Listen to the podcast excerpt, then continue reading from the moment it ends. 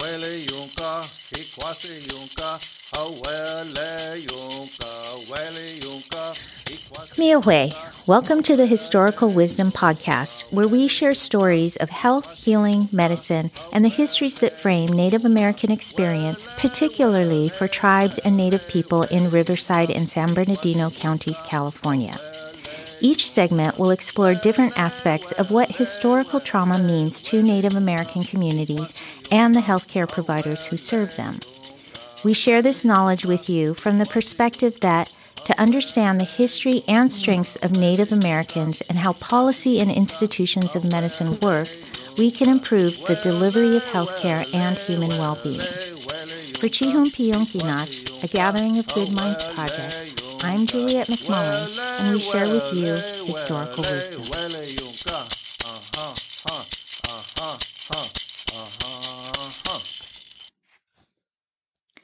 I had the opportunity to talk with Delight Satter. She provides an epidemiological perspective on the high rates of disease that we see in Native populations. It was a brief but rich conversation, so let's listen. Good day. This is Delight Satter. I'm Umpqua and Klickitat from the Confederated Tribes of Grand Ronde in Oregon.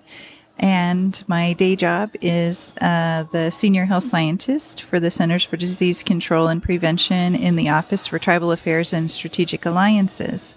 I'm also a member of the board of directors for the Native Research Network, and I'm a founding member of that nonprofit. And, um, you know, my before my former life was excuse me my former life was director of the american indian research program at the ucla center for health policy research where i had the opportunity to work uh, about 15 years with uh, tribes and urban indian communities in california and elsewhere, and the great pleasure of working on many research and public service projects with Riverside San Bernardino Indian uh, Health Community. Welcome to the Gathering of Good Minds, the Chihun Piyong Inach podcast. So we're talking with you today about uh, high rates. So a lot of times our physicians, when we talk with them, they say, you know, they haven't, they come to work with Indian Health and all of a sudden they're seeing all these patients, you know, with diabetes, with um, chronic diseases, cardiovascular diseases, and then their substance use and the high mortality rates. And they've just, they talk about it as never seeing this before in populations. And then you combine that with the statistics that also say, you know, highest rates of diabetes, high rates of cardiovascular disease. And what, in this context of trying to understand historical trauma, wisdom, strengths of people, and um, what are we to make of that situation? Right. So if you're working for the first time in the native population as a clinician, uh, it must be overwhelming because your patient population does have high risk and they do have, um, you know, at risk behaviors and health status that would be off the chart compared to other general populations. So it's true. That's what you're seeing and uh, that is going on. So then why, right? Um, so there's a lot of reasons why, and they really go back to what I think you will be talking about with some of your other podcasts in, de- in depth, which are the um, historical um, policies and experiences of Native people on purpose by uh, the U.S. government.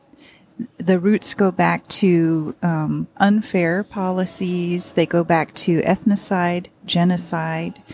uh, That still today, uh, several hundred years later, there are echoes of the experience of the population then. So you'll have things like um, there will be missing gaps, missing people in the age distribution of the population.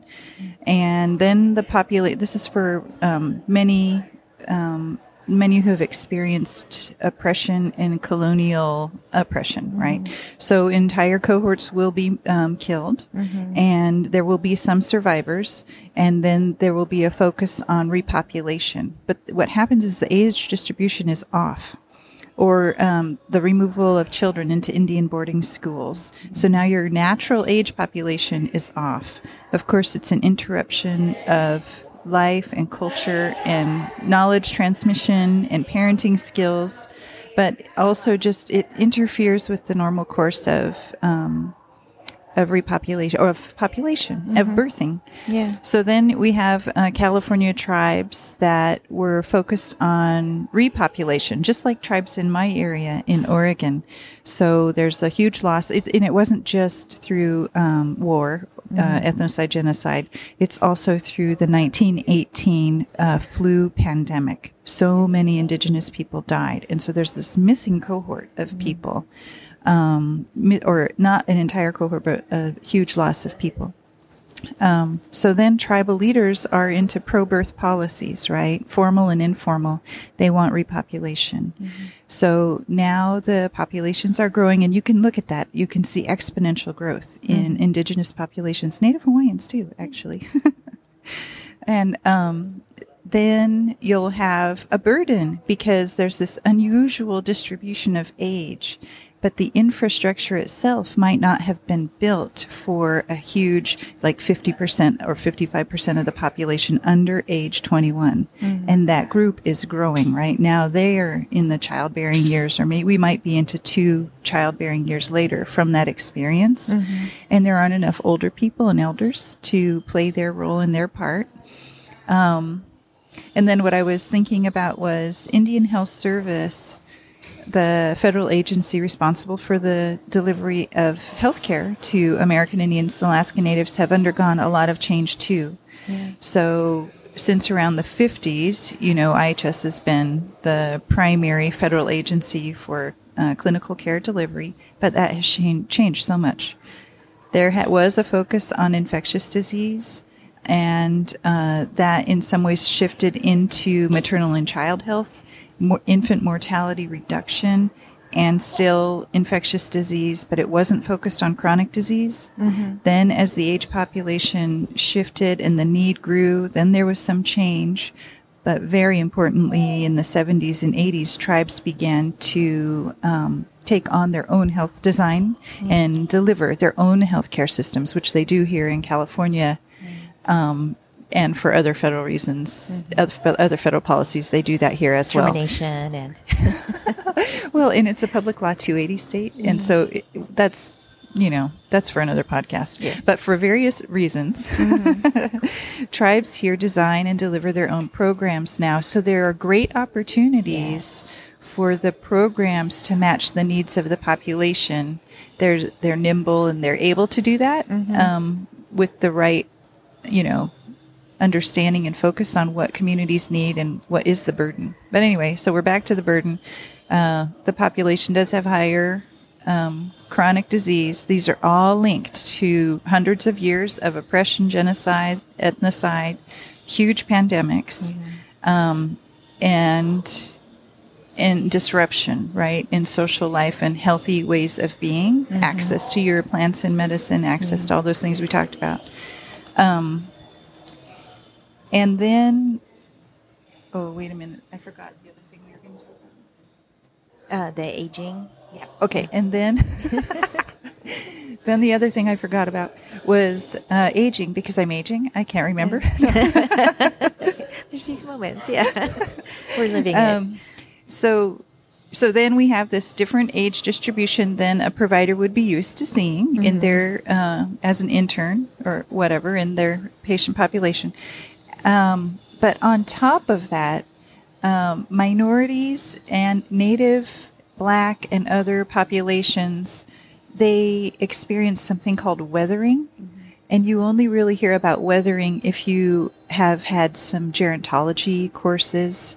Um, which in- there are very few of. yeah, who does that, Yeah. right? You've got a lot of internists out there who um, haven't had that opportunity in their training to learn about um, aging.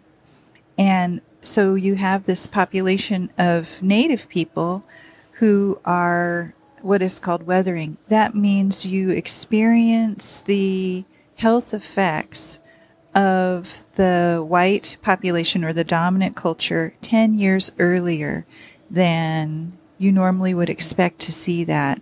And so doctors will see that and they're wondering, you know, their patient population is so unhealthy. Um, but honestly, they should be thinking about these people as 10 years older and what should they be screening for? What, how should they be, um, you know, cooperating with their patients and talking to them about um, healthy lifestyles or prevention? Yeah. And um, this is so well documented, the experience, like the VA and other federal agencies allow tribes to, when they're applying for federal dollars, to describe the age population of 45 and older as elderly or as quote unquote old. They have these different categories of old, the very old, the old, old, the super old. Um, but for Native communities, we get to count anyone over 45 and older um, as uh, aged, Aging. Okay. and experiencing the those health effects of aging. Wow. So well Yeah. documented, accepted, and that's how I think it would help people understand what they're seeing. Yeah. Um, now, we didn't talk too much about risk behavior, but of course, risk behaviors, drinking, uh, tobacco use, all of that, that's associated with stress and um, life experiences. And I- think some of your other guests will talk in depth about some of those, but I certainly agree with all of that. And those can be mitigated, and those can be, um, people can change. Uh, on the strength side, which you're looking for, when I would analyze the California Health Interview Survey's quantitative data, I was always look, trying to get out of the deficit model of just looking at, you know, the glass half empty with my uh, data. And what uh, you would see was, of sure, Native people in California have the highest rates of tobacco use. At around 25% it was then compared to like 14%, about twice the rate of the non-Latino white population.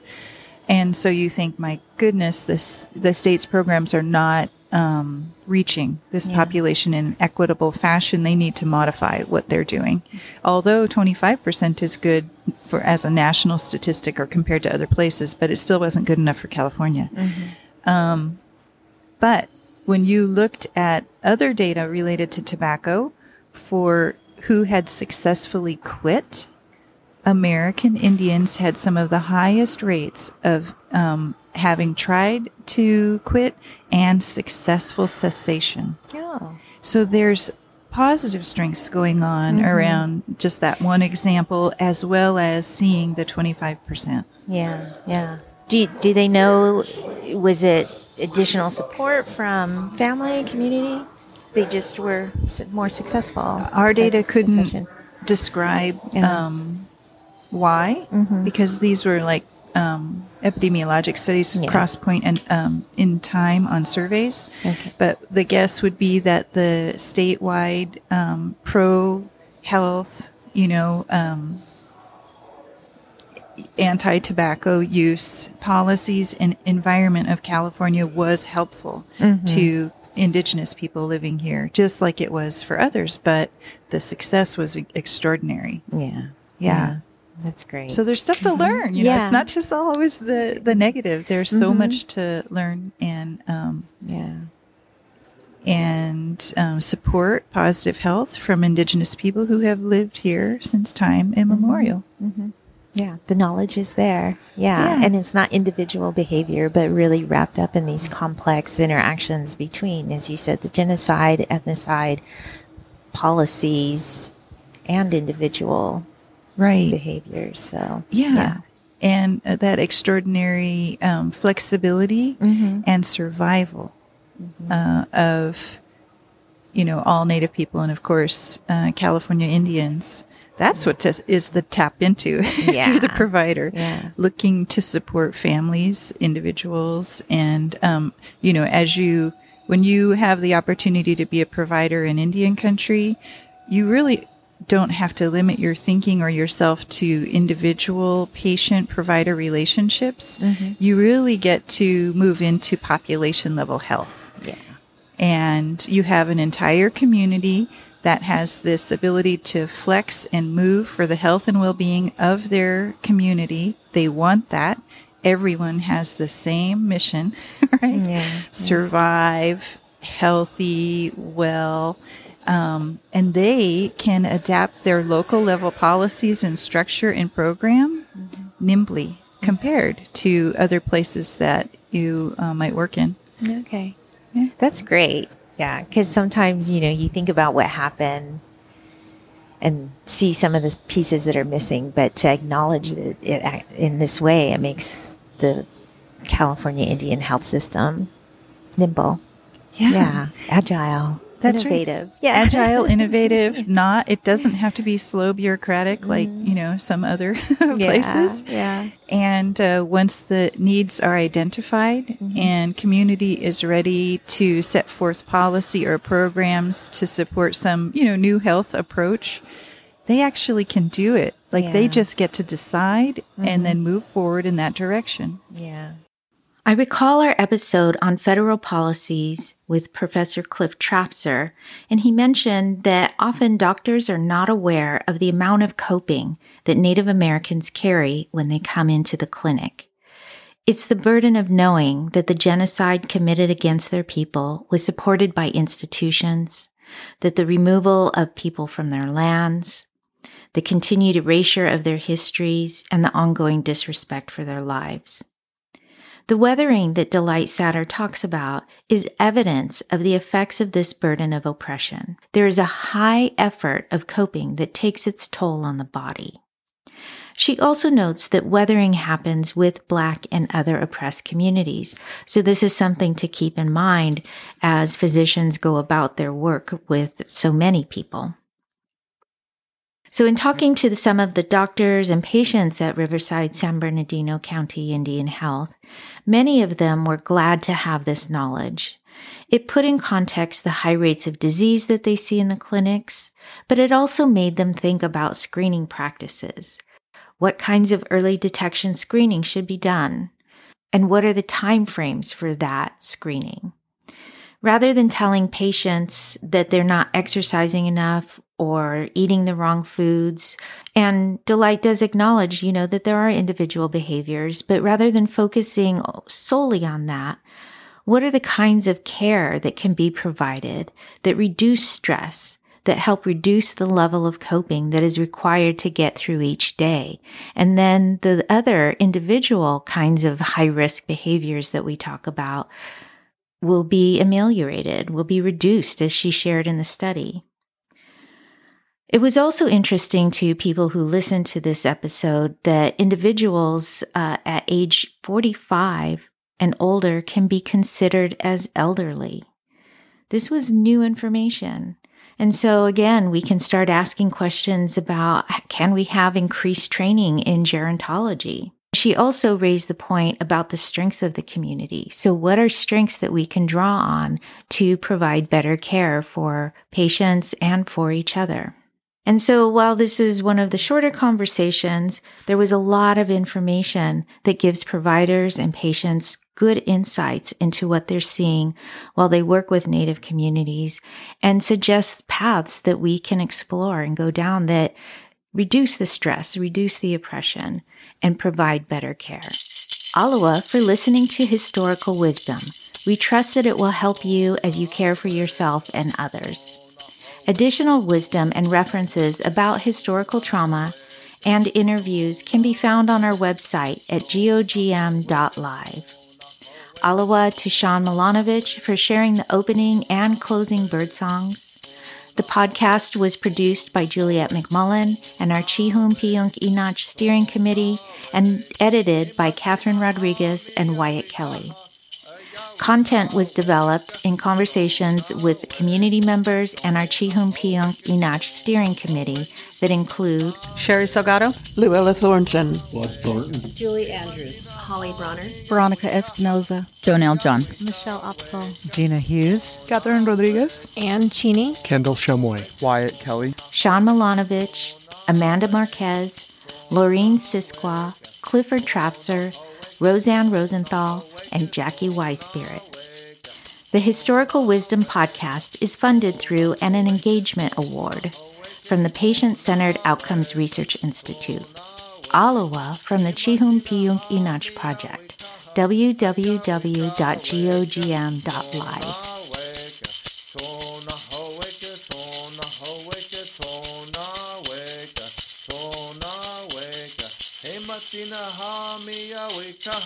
Ina ha